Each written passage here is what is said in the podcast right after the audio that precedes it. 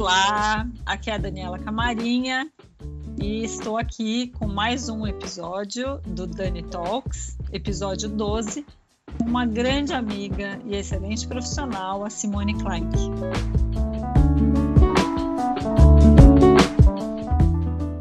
A Simone, ela é mãe do meu afilhado, ela é cidadã brasileira e alemã, ela mora na Alemanha há 20 anos aproximadamente. Ela é formada em contabilidade e controladoria. Ela fez MBA na SPM em marketing, inclusive estudamos juntas. Ela é especializada em controladoria empresarial pela Universidade de Frankfurt. Atualmente, ela é diretora global de planejamento financeiro na indústria automobilística e ela vem se dedicando às temáticas relacionadas ao desenvolvimento executivo para carreiras femininas. O nosso podcast de hoje vai falar sobre conexão Brasil e Alemanha, mulheres no topo de suas carreiras. Simone, seja bem-vinda. Tani, muito obrigada. Nossa, que introdução show. Muito obrigada. É um prazer muito grande, viu, estar aqui com você. É, por mais que a gente esteja separadas por muitos quilômetros e fuso horário, Obrigada por ter separado esse tempo para falar aqui conosco, com todos os nossos ouvintes, sobre um tema que vem também me sensibilizando muito, que está relacionado com esse desenvolvimento de carreiras das mulheres. E você, para mim, é um grande exemplo. E por isso que eu acredito que falar sobre o desenvolvimento de carreiras fica muito mais fácil quando a gente é, apresenta um exemplo. E você, com certeza, tem uma história linda de vida e vai aqui com pouco tempo, infelizmente. Eu digo que a gente se conhece há muitos anos, a gente consegue se ver com uma certa frequência, é, e a cada dia que a gente se encontra, eu conheço um pouco sobre você.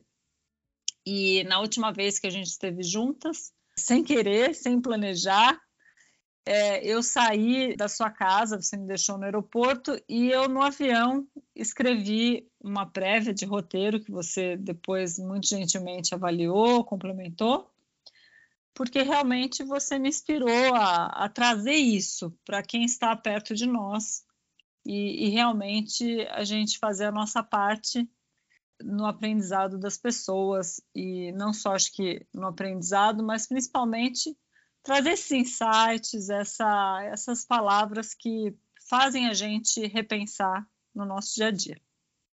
Então, obrigada. Imagina, é um prazer super grande e fico feliz da gente trocar um, tantas experiências né, de tantos anos juntas aqui nesse momento. Obrigada Sim. pelo convite. Imagina. Acho que a gente pode iniciar essa conversa falando um pouco sobre carreira. Uhum. Porque hoje você ocupa um cargo muito importante, inclusive um cargo de confiança na área financeira, na indústria alemã. E você tem uma experiência muito grande no segmento automobilístico. Né? Desde quando você estava aqui no Brasil, você já é, trabalhava na, na indústria e na área de controladoria atualmente. Né? E eu queria que você falasse aqui para gente como foi desbravar esse mundo que inicialmente, ou assim, para quem não conhece tanto, no meu entender, é muito masculino, é, e chegar até onde você está, não, não, não apenas no sentido de cargo, mas também numa empresa alemã, que tem todo um lado cultural né, por trás disso tudo, você é mulher, e aí tem várias questões. Eu queria que você falasse aqui um pouco para nós como tem sido essa trajetória. Com prazer. Bom, é, eu, eu, acho que eh, falar sobre a indústria automobilística e Alemanha é, um, é, um, é uma coisa só, né? Porque é uma das maiores indústrias uh, aqui do país, é uma indústria muito importante que emprega um grande número de pessoas, é uma indústria que está no momento passando por uma transformação muito grande é, por, conta de assuntos relacionados a carro uh, elétrico.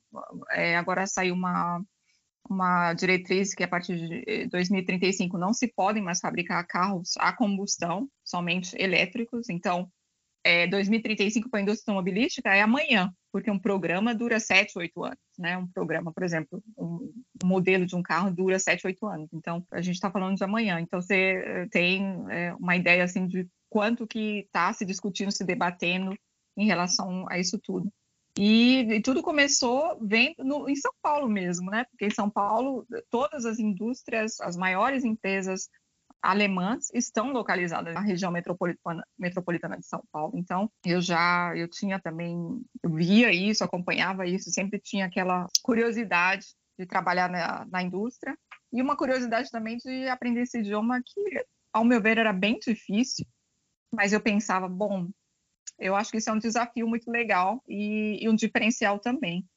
Hoje em dia se debate, hoje em dia as empresas abrem programas de cotas ou programas especiais para pessoas que têm mais melanina, digamos assim, pessoas negras, pardas, né? Na minha época era diferente. Na minha época realmente era as portas eram fechadas completamente. Hoje em dia é uma coisa meio moda, mas que pelo menos, mesmo assim, as portas se abrem, ou tem uma cota, uma coisa disso, mas na minha época as portas eram realmente fechadas. Então, é, tem até no, nos anúncios, eu não sei se hoje ainda assim, no anúncio era escrito assim, boa aparência. Todo mundo sabe o que significa boa aparência. Boa aparência significa você ter a pele branca. Então, até é, quando eu comecei a trabalhar na...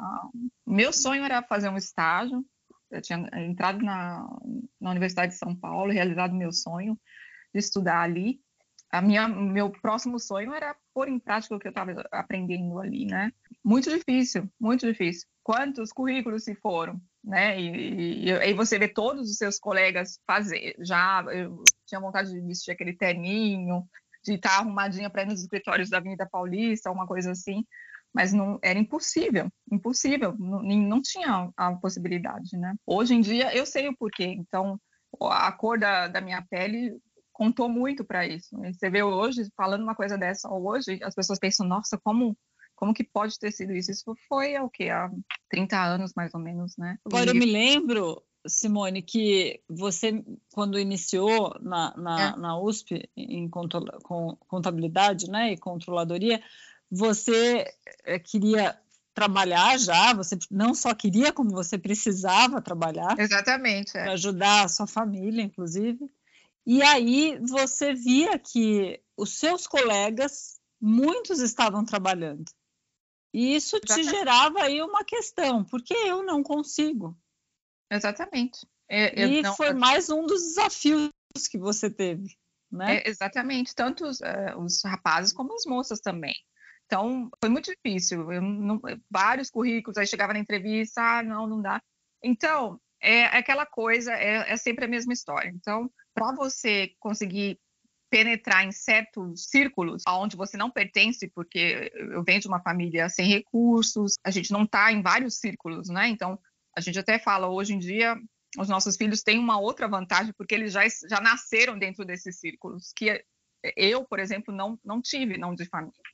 Então, para eu cavar essa entrada, eu tive que montar uma estratégia. Então, qual é a estratégia? Eu não consigo agora, eu vou ver quais tipos de estágio eu posso fazer aqui pela universidade mesmo. Enquanto isso, eu vou aprender um idioma para dar um diferencial e eu quero uh, trabalhar na indústria. Naquela época era um, na faculdade era mais uh, voltado ou você ficava na universidade fazendo a, a carreira acadêmica ou você ia para banco ou para consultoria, né? Uh, era mais esses três assim. Para a indústria foram poucas as pessoas que foram para a indústria. E aí eu montei essa estratégia desde já e não porque não tinha jeito. Depois aí eu fui para a Alemanha, estudei uh, alemão. Quando eu voltei, não tinha jeito de uma pessoa falando alemão fluente com a carga que eu tinha de uma pessoa não te dá aquela vaga, porque você criou um diferencial tão único que uh, não, teve, não tem jeito, né? Então, que, quebra algumas coisas ali. E aí, depois, quando você consegue entrar, aí fica tudo mais fácil. O grande problema que eu vejo em tudo é a, abrir a porta, abrir a porta, abrir a porta para oportunidade. Essa eu acho que é a palavra oportunidade, né? Então, isso na minha época faltou muito. E hoje em dia ainda falta também, mas eu acho que por conta de vários movimentos, várias coisas, é, eu acho que é até super bom discutir sobre esse assunto. E, e, não é assim, não só esse tema racismo, eu não acho que todas as pessoas são racistas, não é isso. Todo mundo tem o seu tipo de preconceito, né? Eu também tenho os meus. Então, é, é a questão do respeito. Então, se você vai para os Estados Unidos, por exemplo, você vê pessoas de todos os tipos trabalhando no escritório ou em cargos altos também. Por que, que a gente não vê isso no Brasil, né? Então, enfim, é, eu, eu trabalhei essa estratégia e, e, foi funcionando. Aí, na verdade, a minha intenção era fazer um intercâmbio uh, nos Estados Unidos ou no Canadá, mas todo mundo queria ir para lá porque era mais fácil por causa do idioma. Aí você tem que ver, ok, se todo mundo quer ir para lá, a chance de você realmente conseguir um intercâmbio é muito baixa. É, como eu tinha esse, esse interesse, essa curiosidade para a Alemanha, uh, eles me ofereceram isso. Era um intercâmbio que a Universidade de São Paulo, uh, na, na própria FEA mesmo, oferecia. E eles me apresentaram o programa e falaram: olha, você começa a estudar o alemão e aí você consegue já ir no, no ano que vem. E aí foi, aí foi que tudo deslanchou a partir desse diferencial que eu criei é, no início da minha carreira. Muito interessante. Então, é, é, acho que é, o recado aqui para a gente que está ouvindo é justamente isso. A gente vai sempre ter diversos obstáculos na nossa frente. Você aqui trouxe alguns obstáculos maiores, eu, eu diria, e que para isso você já jovem criou uma estratégia e soube também enxergar aonde estaria esse diferencial. E não competir, a gente brinca muito com um livro que fala que você pode competir em dois oceanos, no uhum. vermelho e no azul. Uhum. Você foi direto no Oceano Azul que uhum. todos estavam indo né, para o Canadá, para os Estados Unidos, é. e você acabou indo para onde?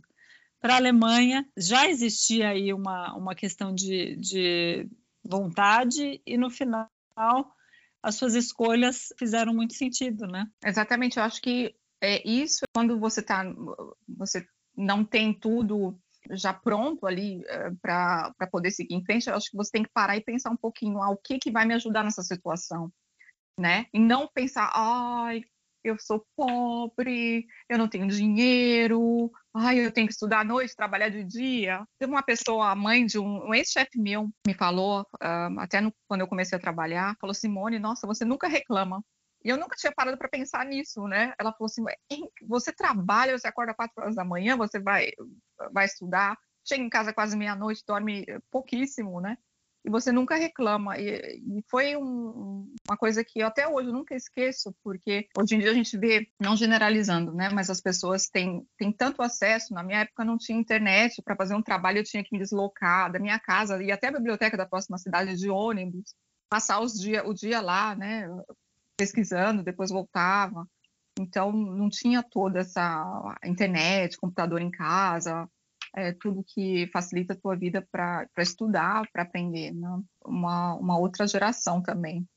Mas, Sim. enfim, voltando um pouquinho é, é, nesse assunto, eu acho que, em geral, não só no meu caso, mas em geral, qualquer pessoa tem um diferencial, tem uma coisa que se faz é, diferente das outras. E eu acho que o interessante é focar nisso e é, buscar suas escolhas focando no seu diferencial. Perfeito. Agora, eu tenho certeza que você já deve ter ouvido de muitas pessoas que você teve sorte.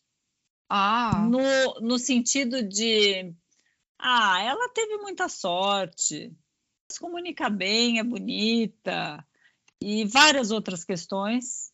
Uhum. E que, inclusive, quando eu te apresento e conto né, o cargo, você é diretora uhum. de uma área muito importante, que não, assim, muitas pessoas têm dificuldade, né, que é a área financeira, de controladoria, uma área importante para qualquer setor, para qualquer empresa.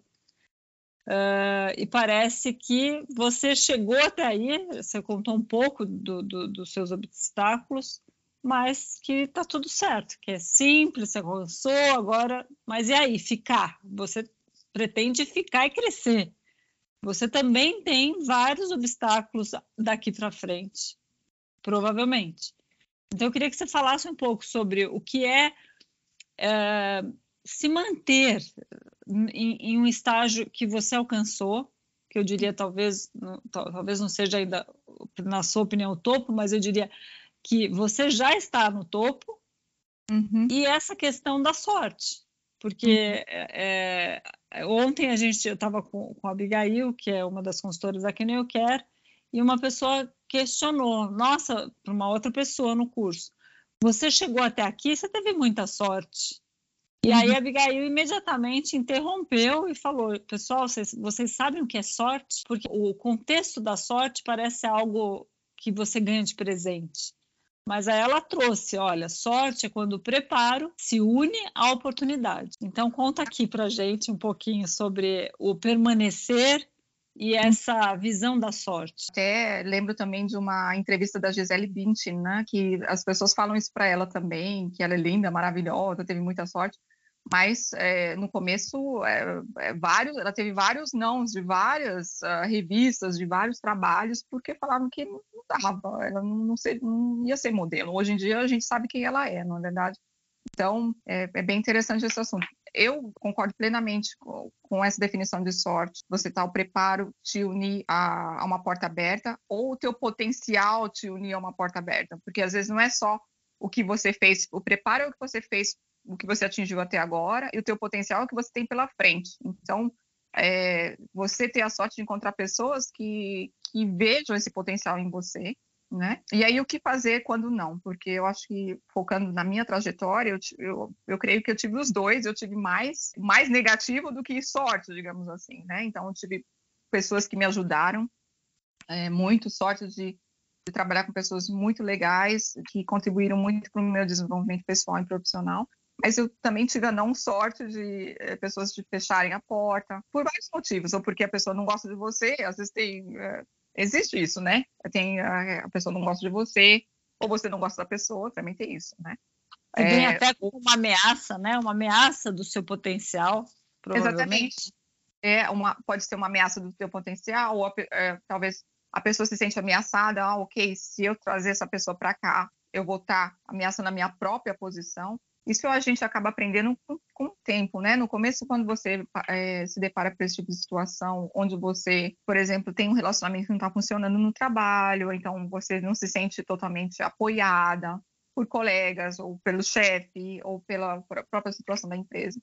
A, a tendência é buscar as respostas em você.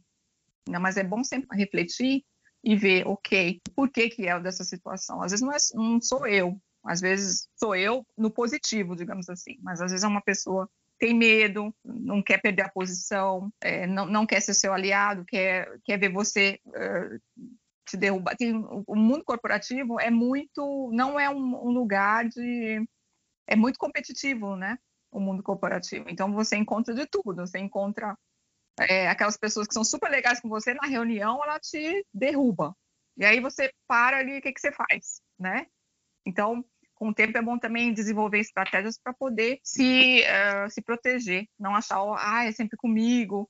E também, uh, por exemplo, o mundo automobilístico é muito uh, masculino, né? e os homens, eles se comportam de uma outra maneira. Você vê, por exemplo, na nossa vida particular, os nossos pais, os nossos maridos, os nossos filhos, é, é, é aquela competição já desde pequeno, né? Então, e depois eles vão tomar cerveja juntos, né?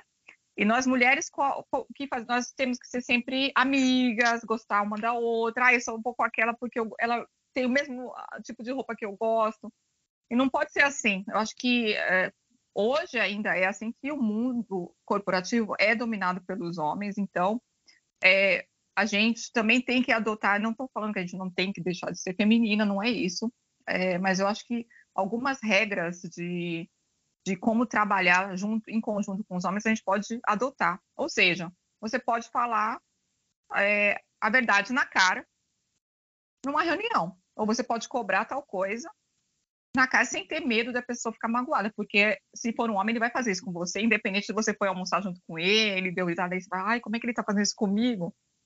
Mas é, é, um, é um tipo de coisa que se desenvolve é, aos poucos também. Ou, é, por exemplo, é, às vezes não tem uma pessoa masculina não tem tanto conteúdo, mas na reunião dá, faz aquele show, né? E nós mulheres nós só abrimos a boca quando a gente tem algo para falar. Quando a gente abre a boca é porque a gente tem algo para falar, algo embasado, algo E é uma coisa que a gente tem que aprender com o tempo também. Às vezes, um comentário que você queria falar e você, ai, ah, não vou falar isso, né?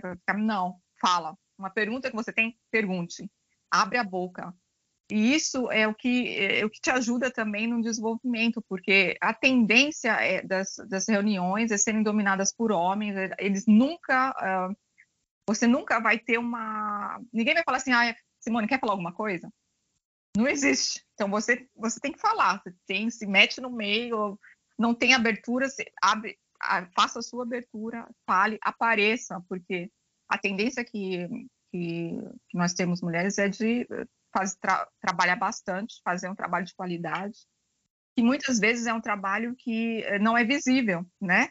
Então, é sempre bom. Isso eu li num livro, um, eu não me lembro agora qual, mas de vários livros aí que eu já li, mas essa, essa coisa, eh, isso me marcou muito, que foi se faça visível. No final da, no final da semana, você escreve um relatóriozinho, nem precisa ser muito longo para o seu chefe, falando, olha, assim, assim, assim, tal coisa, tal coisa, tal coisa, tá tudo.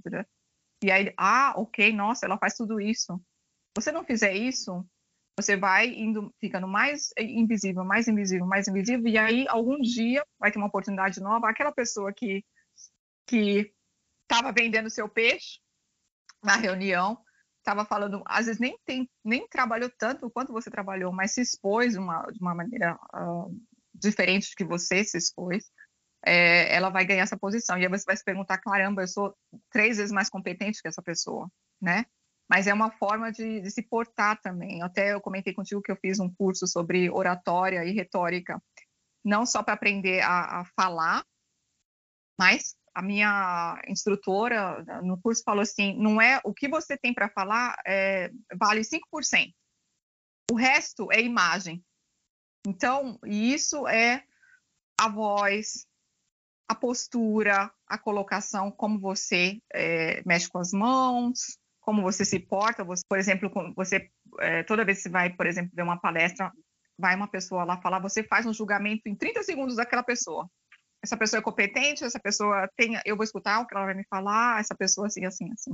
E até o curso começou, não, não fizemos apresentações nenhuma, e o curso muito pequeno, a gente, nós éramos em cinco pessoas, super legal, cinco pessoas. Ela falou, deu uma lista e falou: olha, você vai falar que carro que a Simone dirige, onde que ela vai, ela gosta de fazer férias, o que ela gosta de comer, é, ela é casada solteira, e dez itens. Ou seja, é aquilo que você geralmente faz, né, quando você vê uma pessoa. E aí ela falou, é muito importante, em, em alguns pontos as pessoas acertaram, outros erraram, a gente deu muita risada no final e a gente foi muito franco um com o outro também, né? E no final ela falou até, olha, quando você sai de casa e tem uma reunião importante onde você vai se apresentar, é, a ideia qual foi? Não é só o trabalho que você faz, é a imagem que pesa muito em várias coisas. Então, a percepção da empresa, a percepção do departamento, a percepção de um colega, de um chefe, é, em relação à sua pessoa. Então, o que ela falou, não, o que você vai vestir não é o que você gosta, é o que vai te exponenciar para essa imagem. Eu achei super legal isso, né? Porque às vezes você fala, ai, ai adoro essa cor, adoro isso aqui, mas às vezes não é o, certo para. Ela falou assim, para você, no, na tua vida particular você pode vestir o que você quiser. Na vida profissional você tem que ter um certo cuidado, né? Com cores, com material, com qualidade. Sapato é super importante. A, a gente pensa que ninguém olha para sapato, olha e, e, vê qual é a regra da empresa, né? Eu estou numa empresa hoje, a gente ninguém usa salto alto, a gente usa sneaker com, te, com um terno, com uma blusa, a gente usa sneaker, mas não é qualquer sneaker, é uma sneaker mais, mais como se fala, mais, mais descolada. Então você vê, Isso. ah, olha a sneaker dele, então todo mundo usa sneaker, mas é uma sneaker, não é uma sneaker qualquer, né? Então, é, é, aprender esses códigos que tem na empresa também. Então, se a tua empresa usa salto alto, então é difícil você chegar de sneaker, né? Então, ao contrário também. E eh, como você se coloca também. Eu acho que isso ajudou um, é, eh, bastante no, no decorrer do, da minha vida também. Foi como uh, colocar, separar um pouquinho, uh, tomar cuidado também com as coisas, uh, com os assuntos, por exemplo. Você tem assuntos que só dizem respeito ao seu ambiente particular, digamos assim, como você não colocar esses assuntos dentro do, do ambiente corporativo também, né? Não deixando de ser uma pessoa humana. Claro, eu chego, ah, por exemplo, meu filho teve, o seu sobrinho teve a, a formatura, eu, eu falo para o meu time, ah, meu, meu, filho tem a formatura amanhã, eu vou chegar mais tarde, então eu falo também certas coisas, eu não sou aquela pessoa, eu sou uma pessoa, sou uma, né, não sou um, um robô, mas eu acho que um, você tem que tomar super cuidado, porque quando está tudo indo bem, é tudo maravilhoso. Então, quando as coisas não vão bem, então é aquilo que você falou fica e pode ser voltar, refletir e voltar para você também. Né? Então, ter um pouquinho de cuidado também, quem você confia, quem, é, com quem você troca. Nunca se esqueça, né? Quem, quem, você que me falou isso, Dani. A gente tem quantos amigos, quantos amigos a gente tem, né? Então, são pouquíssimos, você pode contar na palma da mão os amigos que você tem. Então é, é, lá que você vai trocar, fazer, fazer suas, uh, as suas discussões e, e focar mais uh, no profissional, sem Sim. deixar de ser a pessoa que você é. Né? Parte do que você trouxe fala bastante sobre questões que ajudam você a vender seu peixe. Então, você falou bastante, olha, não fique quieta, fale durante as reuniões, não é, não seja, lógico, é, sem educação, mas se coloque com, uhum. com bons argumentos, né? se faça pre presente, porque existem uhum. pessoas que ficam numa reunião quietinho, com medo de falar, ou fala mais do que deveria, Exatamente. e assim por diante. E quando a gente traz essa questão do venda seu peixe, porque é uma, é uma expressão bem interessante que a gente vai lá e vende seu peixe. Uhum. Inclusive, é, no ano de 2000, eu recebi de presente do escritor, que é o Lenz Minarelli, um livro que ele fez chamado Venda Seu Peixe, eu estou com ele aqui, Como Vender Serviços Profissionais. Uhum. E uma das dicas na, na época, né, em 2000, 22 anos atrás, que ele deu, eu era bem jovem, fazia faculdade, ele falou o seguinte: olha, você recebe os cartões de visita, como você recebeu aqui. Primeiro, ele fez uma pergunta: quantos cartões de visitas vocês têm aqui? Né, tinha umas 50 pessoas ouvindo a, a palestra dele. Aí ele perguntava: 10, 5. Ninguém levantou a mão que tinha 50. E aí ele falou: vocês não têm cartão para distribuir para as pessoas que estão aqui. E o que, que ele disse? Que é muito importante quando você recebe um cartão, que você anote o que você, o que é essa pessoa, porque o cartão diz o quê? O nome, o cargo, a empresa, mas ele não fala que a Simone é, trabalha na área de desenvolvimento de carreiras uh, das mulheres, que a Simone tem um filho, adolescente, pré-adolescente, e assim por diante. Então, aquelas pessoas que vão fazer a diferença, você também precisa tratá-las diferente. Né? Então, a gente sabe o nosso diferencial e também sabe um pouco da, da, das questões das outras pessoas. E, e eu, eu, entendo que você consegue, por todas essas dificuldades, mas também por todos esses aprendizados, vender bem o seu peixe. Né? Você, quando me fala que tem uma reunião com o CEO e, e me conta o quanto você se preparou para essa reunião, uhum. né? o quanto você respeita essa pessoa, não só pelo cargo, mas como pessoa. Uhum. Então, você não vai chegar e questioná-lo de algo sem ter um planejamento, ter bons argumentos, sem pedir a permissão para ele, com uma reunião agendada. Uhum. E aí me lembrei que você, aos 12 anos, você trabalha desde os 12 anos, você recebeu um convite para trabalhar com seu pai na feira.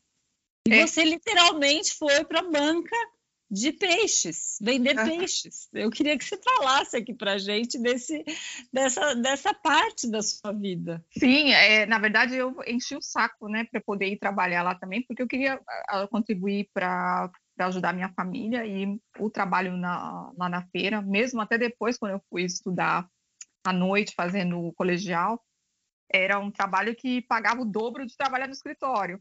Né? Então, não era, é lógico, o sonho das pessoas, porque é, você, no ônibus, todo mundo falava, ai, que cheiro de peixe, né? Quando a gente voltava para casa, né? Porque estava com aquela roupa que você trabalhou, você não trocava de roupa. Então, imagina um calor de 35 graus, o cheiro que a gente que ficava mesmo assim, né? Mas, enfim, passei por isso sem problema nenhum. E aprendi muito a, a, lidar com todos os tipos de pessoas. Foi uma, uma, coisa que eu tenho até hoje, de se aproximar às pessoas. Eu acho que, eu até sempre falo isso, qualquer pessoa, não importa qual for, tem sempre alguma coisa onde você pode começar um diálogo. Então, é, vendendo o peixe ali na, na feira, você pode imaginar que tem todos os tipos de pessoas que iam ali comprar o peixe também, né?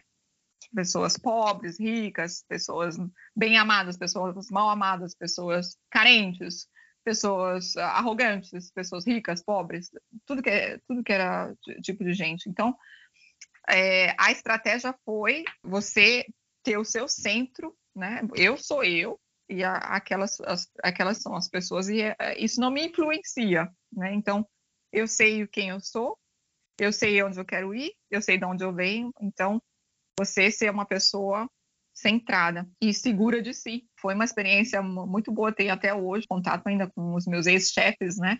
Estão todos de cabelos brancos. Foi uma experiência muito boa de e, e outra para a vida, né? Porque hoje eu, posso até comprar um peixe sem pôr a mão, porque eu conheço quando o peixe está bom ou não. Isso foi a experiência de 10 anos ali, mas a experiência para a vida foi isso também, de lidar com todos os tipos de pessoa e, entender, e talvez esse tipo de desenvolver essa empatia, né? Ah, ok, hoje essa pessoa não está muito bem, deve ter acontecido alguma coisa.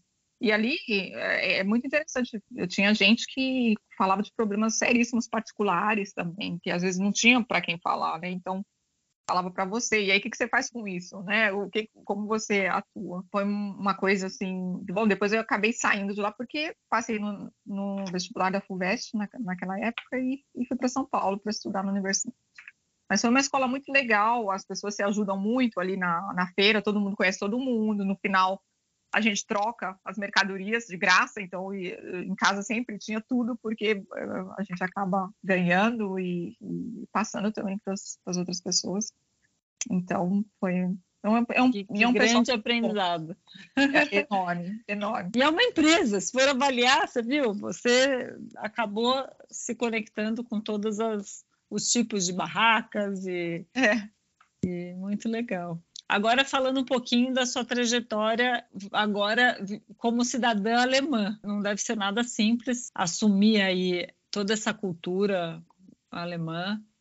É, eu lembro na época que você, você estudava para fazer a prova de cidadã alemã. Uhum. Como foi se adaptar a essa cultura? O que, que você traria aqui para gente sobre o que é ser uma, uma executiva alemã? O que, o que, que muda, na sua opinião? Bom, eu acho, a princípio, o que é diferente, né? Bom, faz, eu vou tentar fazer isso, sim. Faz muitos anos que eu não estou trabalhando no Brasil, mas se eu fizer uma comparação, eu vi um post de uma moça que está morando aqui na Alemanha e, e, me inspirei no que ela falou, né? Porque ela falou assim, é, uma coisa que eu aprendi aqui, eu não tenho a obrigação de falar da minha vida particular no trabalho. Né? Então, foi um, uma coisa que no começo uh, eu achei muito estranho que ninguém falava sobre a vida particular no trabalho. Até quando morre alguém, é um assunto particular seu ninguém fala nada. Às vezes você não sabe, às vezes o teu colega do lado perdeu a mãe, você não sabe, porque é um, é um assunto particular. Então, se a pessoa quiser abrir, a, a pessoa abre, se não, todos respeitam, é um assunto particular. Então, no começo, eu acho é, é um, que é uma, um grande diferencial, mas te ajuda também, porque as pessoas separam um pouco. Você tem um, um ali você está naquele ambiente para trabalhar, você tem seus colegas e tudo, e você não mistura os assuntos que você tem uh, em casa e não deixa as pessoas, outras pessoas que talvez nem tem nada a ver com a sua, com a sua vida particular se intrometerem, né? Ou, por exemplo, se você ouvir piadas que têm um, uma conotação homofóbica, uma conotação racista, uma conotação contra mulheres, contra mães, contra pessoas que têm mais de 50 anos, é, que às vezes, antigamente, na minha época que eu, que eu, que eu trabalhava ainda no Brasil, era comum e aceitável as pessoas fazerem esse tipo de comentário engraçado e as pessoas ficarem na mesma. Então, isso é um, é um tabu completo, não, não existe, né? Mas, é, é lógico, existe, é, não vou falar que ninguém, aqui que todo mundo é santo, existe também, é, às vezes sai um comentário porque você é estrangeiro, sai um comentário porque você tem outro tom de pele, em uma outra nuance que você fala, ah, caiu, é isso mesmo? Ou porque você é mulher, ou porque é mãe, né? Então, mas uh, o grande esse é um grande diferencial que, que eu vejo. E outra, uh, nós no Brasil quando nós mulheres, mesmo no ambiente do trabalho, não recebemos um elogio, a gente acha que tem alguma coisa errada. Aqui ninguém faz elogio. Então, porque você é tratada como um teu colega do lado também. Então, no começo é meio difícil para lidar com isso, né? Você precisa mudar alguns, alguns hábitos que tem na sua cabeça para poder é, entender como funciona. Mas depois aí que você entende, você entra no ritmo, você gosta e adota e acaba fazendo, porque é o que é o importante fazer quando você é o que eu aconselho uh, todo mundo que vai para um país diferente, mesmo não sendo Alemanha, mas outros países. A primeira coisa que você tem que fazer para se integrar num país é não comparar. Tudo que você sabe do país onde você veio, você deixa do lado e olha como é que é. É, põe ali numa caixinha e olha como é feito ali e se comporte também do mesmo jeito, porque é, é o primeiro passo para você se integrar na, naquela cultura que você escolheu, na verdade. Você escolheu morar ali, ninguém te forçou a ficar naquele país, né? E outra, a outra coisa que é super importante é aprender o idioma, porque o idioma é, é, é a troca de cultura entre, entre as pessoas, né? Então, no final do dia aqui, eu venho, eu venho, eu sou mulher, sou mãe, sou negra, sei lá mais o que que eu sou, estrangeira, um, mas no final do dia eu tenho os mesmos problemas que a mãe que eu encontro lá na porta da escola. O professor não avisou da lista de material. Faltou água, faltou água na escola. Por exemplo, a gente precisa de se reunir para discutir a, a festa, como é que vai ser. Então, são problemas, problemas do dia a dia que qualquer pessoa tem, independente. A tua origem ali não conta nada. Você tem que ajudar a resolver os problemas, né? É muito interessante isso, porque você está vivendo ali, você é cidadão daquele lugar e as pessoas te aceitam do jeito que você é. Então, é, é muito às vezes tirar da cabeça também certas coisas de você, de tirar, ó, eu estou aqui, esse é meu país, é aqui que eu estou vivendo, essa é a minha, a minha pátria a partir do momento. Né? E não, não esquecer suas raízes também, que é importante, cultivar suas raízes. Sim. Agora, falando aí dessa questão cultural, você teve a oportunidade de trabalhar numa empresa japonesa também. Sim. E Sim. como foi? Porque eu lembro que você até fez japonês, estudou a, a língua, quer muito fazer uma visita ao Japão, mas como foi aí essa, essa, essa diferença, os aprendizados? Uhum. É, foi, foi, muito interessante, é muito legal, porque na época eu tinha duas propostas de trabalho. Uma proposta para ficar na empresa onde eu estava, para trabalhar como um, gerente de controladoria em Tóquio, ou seja, como expatriada lá. Eles falaram, vai lá, dá uma olhada, vê se você gosta. E se você não gostar, a gente olha uma outra coisa aqui para você, mas vai lá dar uma olhada. E aí, bom, eu conversei em casa, gente, tem uma vaga assim para ficar três anos em Tóquio, aí ninguém quis, né? Ninguém quis ir para lá. Uh, não é muita praia aqui do pessoal em casa. E, e, em paralelo tinha essa proposta do Red Hunter de trabalhar nessa empresa japonesa aqui desde a Alemanha. Então, uh, bom, aí foi a minha decisão para ir lá e eu sempre quis é, ter essa experiência também de trabalhar numa empresa japonesa. É, acho uma cultura super interessante também. E aí foi, e, é, uma outra realidade, né? Eles são adoram números, todo dia tinha reunião com o CFO na, na, lá da, em Kyoto, uh, todo dia de manhã a gente chama de daily meeting, então todo dia de manhã preparando a, a pauta e eu a, apresentava para ele, né, dava os detalhes. E eu resolvi aprender o, o japonês porque eu, eu, sei que eu sabia já nessa época para eu aprender um, um, idioma fluente eu vou precisar de anos, mas algumas coisas eu já queria aprender para poder, por exemplo, receber um, um visitante, de dar uma, uma boa-vinda, uma boa boas-vindas uh, ah, para esse visitante. Numa reunião, é, se tivesse alguma dúvida em relação aos números, eu saber os números e falar assim, assim, assim, e, e, e, realmente eu não sabia muito, esqueci muito boa parte, porque eu não uso, né, desde aquela época, mas é, ajudou bastante a ter esse carisma deles, a esse, eles se abriam mais, né? Você via que eles uh, se abriam mais, valeu muito a pena. Ter, e ninguém me pediu para fazer isso, eu realmente é, decidi fazer sozinha, tinha aula à noite com a professora e aprendi bastante, até culturalmente, né? Não só do idioma em si, mas culturalmente em relação a esse, esse país que eu tenho um interesse de conhecer, até quis ir estava planejando para ir quando deu toda a pandemia e tudo. Tenho amigos que moram lá, que trabalham lá, a gente já tinha combinado tudo direitinho, mas até hoje não deu certo. Um dia vai dar certo. Sim, bom, infelizmente a gente já está chegando quase ao final, mas sempre na, nessas conversas do Dani Talks, eu gosto muito de. A gente sabe que os convidados eles têm sempre algo muito especial para trazer para a gente, mas de forma tangível, eu acredito que quando a gente pede, e esse é o meu pedido agora, para que você fale sobre um livro que marcou a sua vida, profissional ou pessoal, eu acredito que isso abre mais os horizontes de como a gente pode aprender, se aprimorar alguns, algum tema é, específico. Então, eu queria que você, não sei se é, se é possível, você contar um pouco sobre esse livro.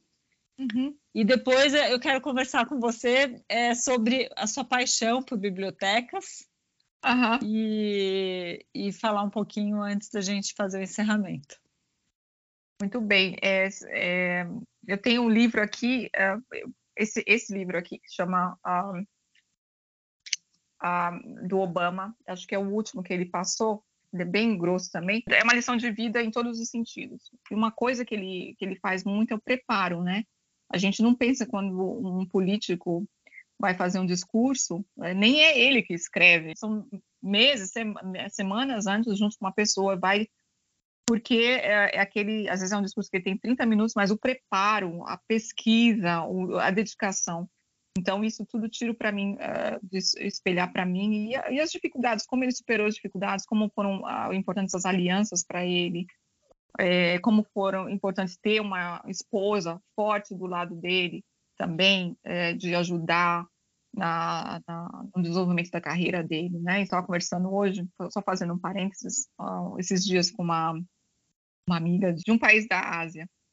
E ela falou assim: ah, a gente passa dos 35 lá no meu país, uh, somos tratadas como leftovers, né? Ou seja, o resto. Porque se você não está casada ou não tem um, um, homem do seu lado, né? E às vezes uh, muitas mulheres acham que se sente nessa mesma situação e aí pega uma pessoa só para estar tá com aquela pessoa ali, né? Para, ó, oh, não estou sozinha, né? É, e ali ele, ele fala também o como é importante você também escolher uh, bem quem que vai fazer parte da sua vida para te ajudar nesse, nessa trajetória, porque falando, se a gente for é, focar na trajetória, na minha trajetória, por exemplo, eu tive muitas pessoas que me ajudaram e a maior, a maior ajuda veio da família, né, de, a gente não, somente nós mulheres, a gente precisa de um, todo um suporte de família, de de funcionários, eh, de gente que dá um suporte para a gente, para a gente poder tocar. Né? Sozinha a gente não consegue. Então, esse livro fala muito disso, entra bem a fundo mesmo no. no ele é, é, você tem a sensação que está conversando com ele ali. É muito legal. E eu indico, eu super indico é, esse livro aqui, porque é uma lição de vida, né? Sensacional. É Terra Prometida, não é isso? A Terra Sim, Prometida, deve ser é. essa a tradução, né? É.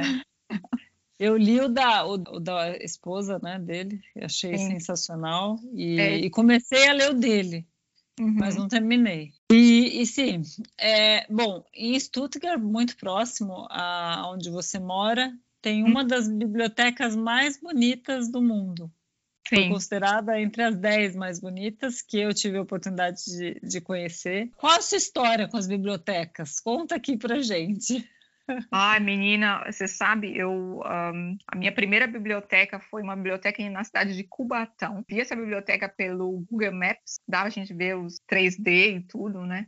E quase chorei, porque a biblioteca está exatamente do mesmo jeito que estava há mais de 40 anos. Então, a, a, minha história com biblioteca é de você entrar e a busca do conhecimento, né? Aqui você entra naquele lugar, você parece que é, por osmose já entra todo todo o conhecimento ali. Você tem é, todo o conhecimento. Para mim, a biblioteca é assim, todo o conhecimento à sua disposição.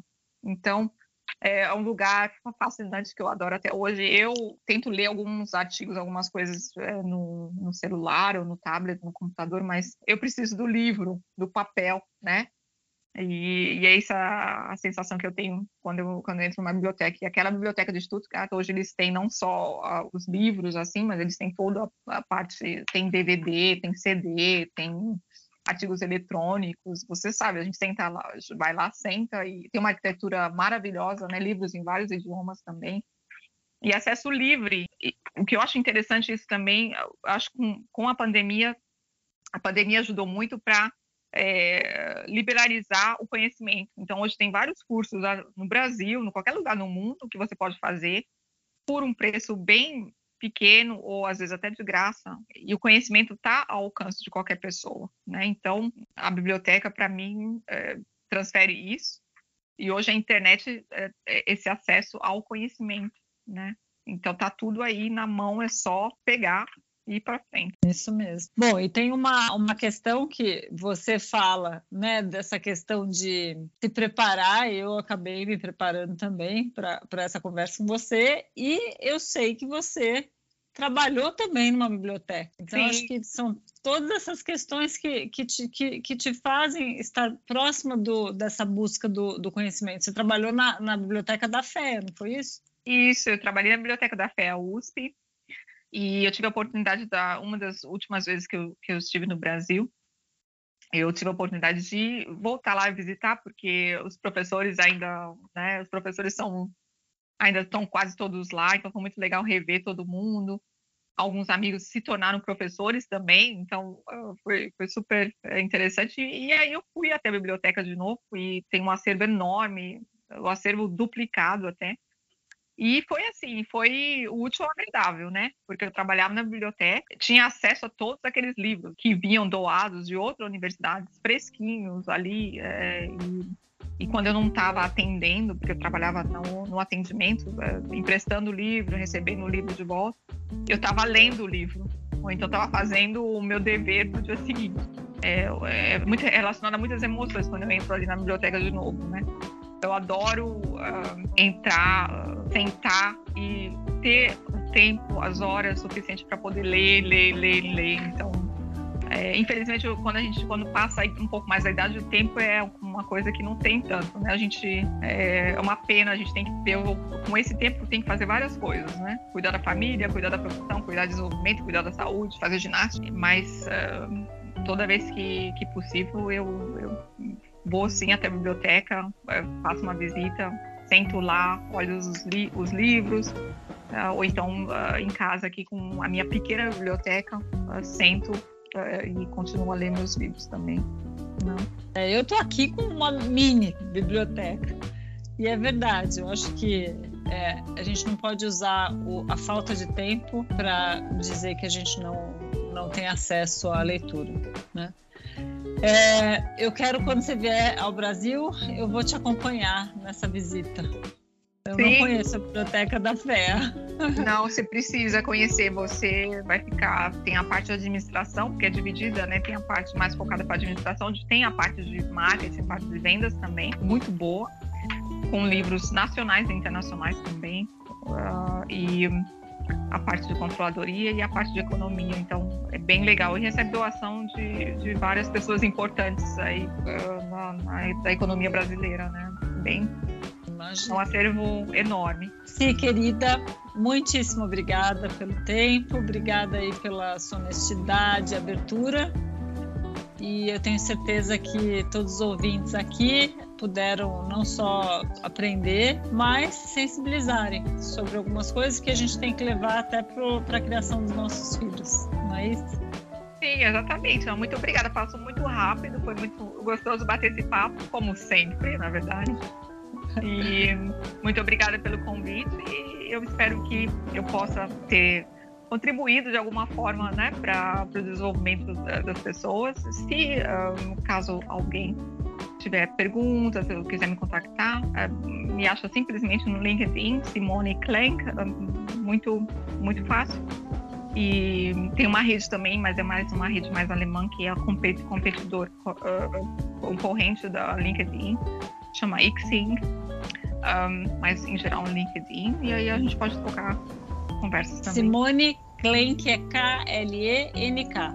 Isso, certo? isso. Excelente. Obrigada. Até mais. Até mais. Tchau, tchau. Bom, o podcast foi é, apoiado pela empresa YouCare, Gestão Marketing Saúde. E uh, agradeço e até os próximos episódios.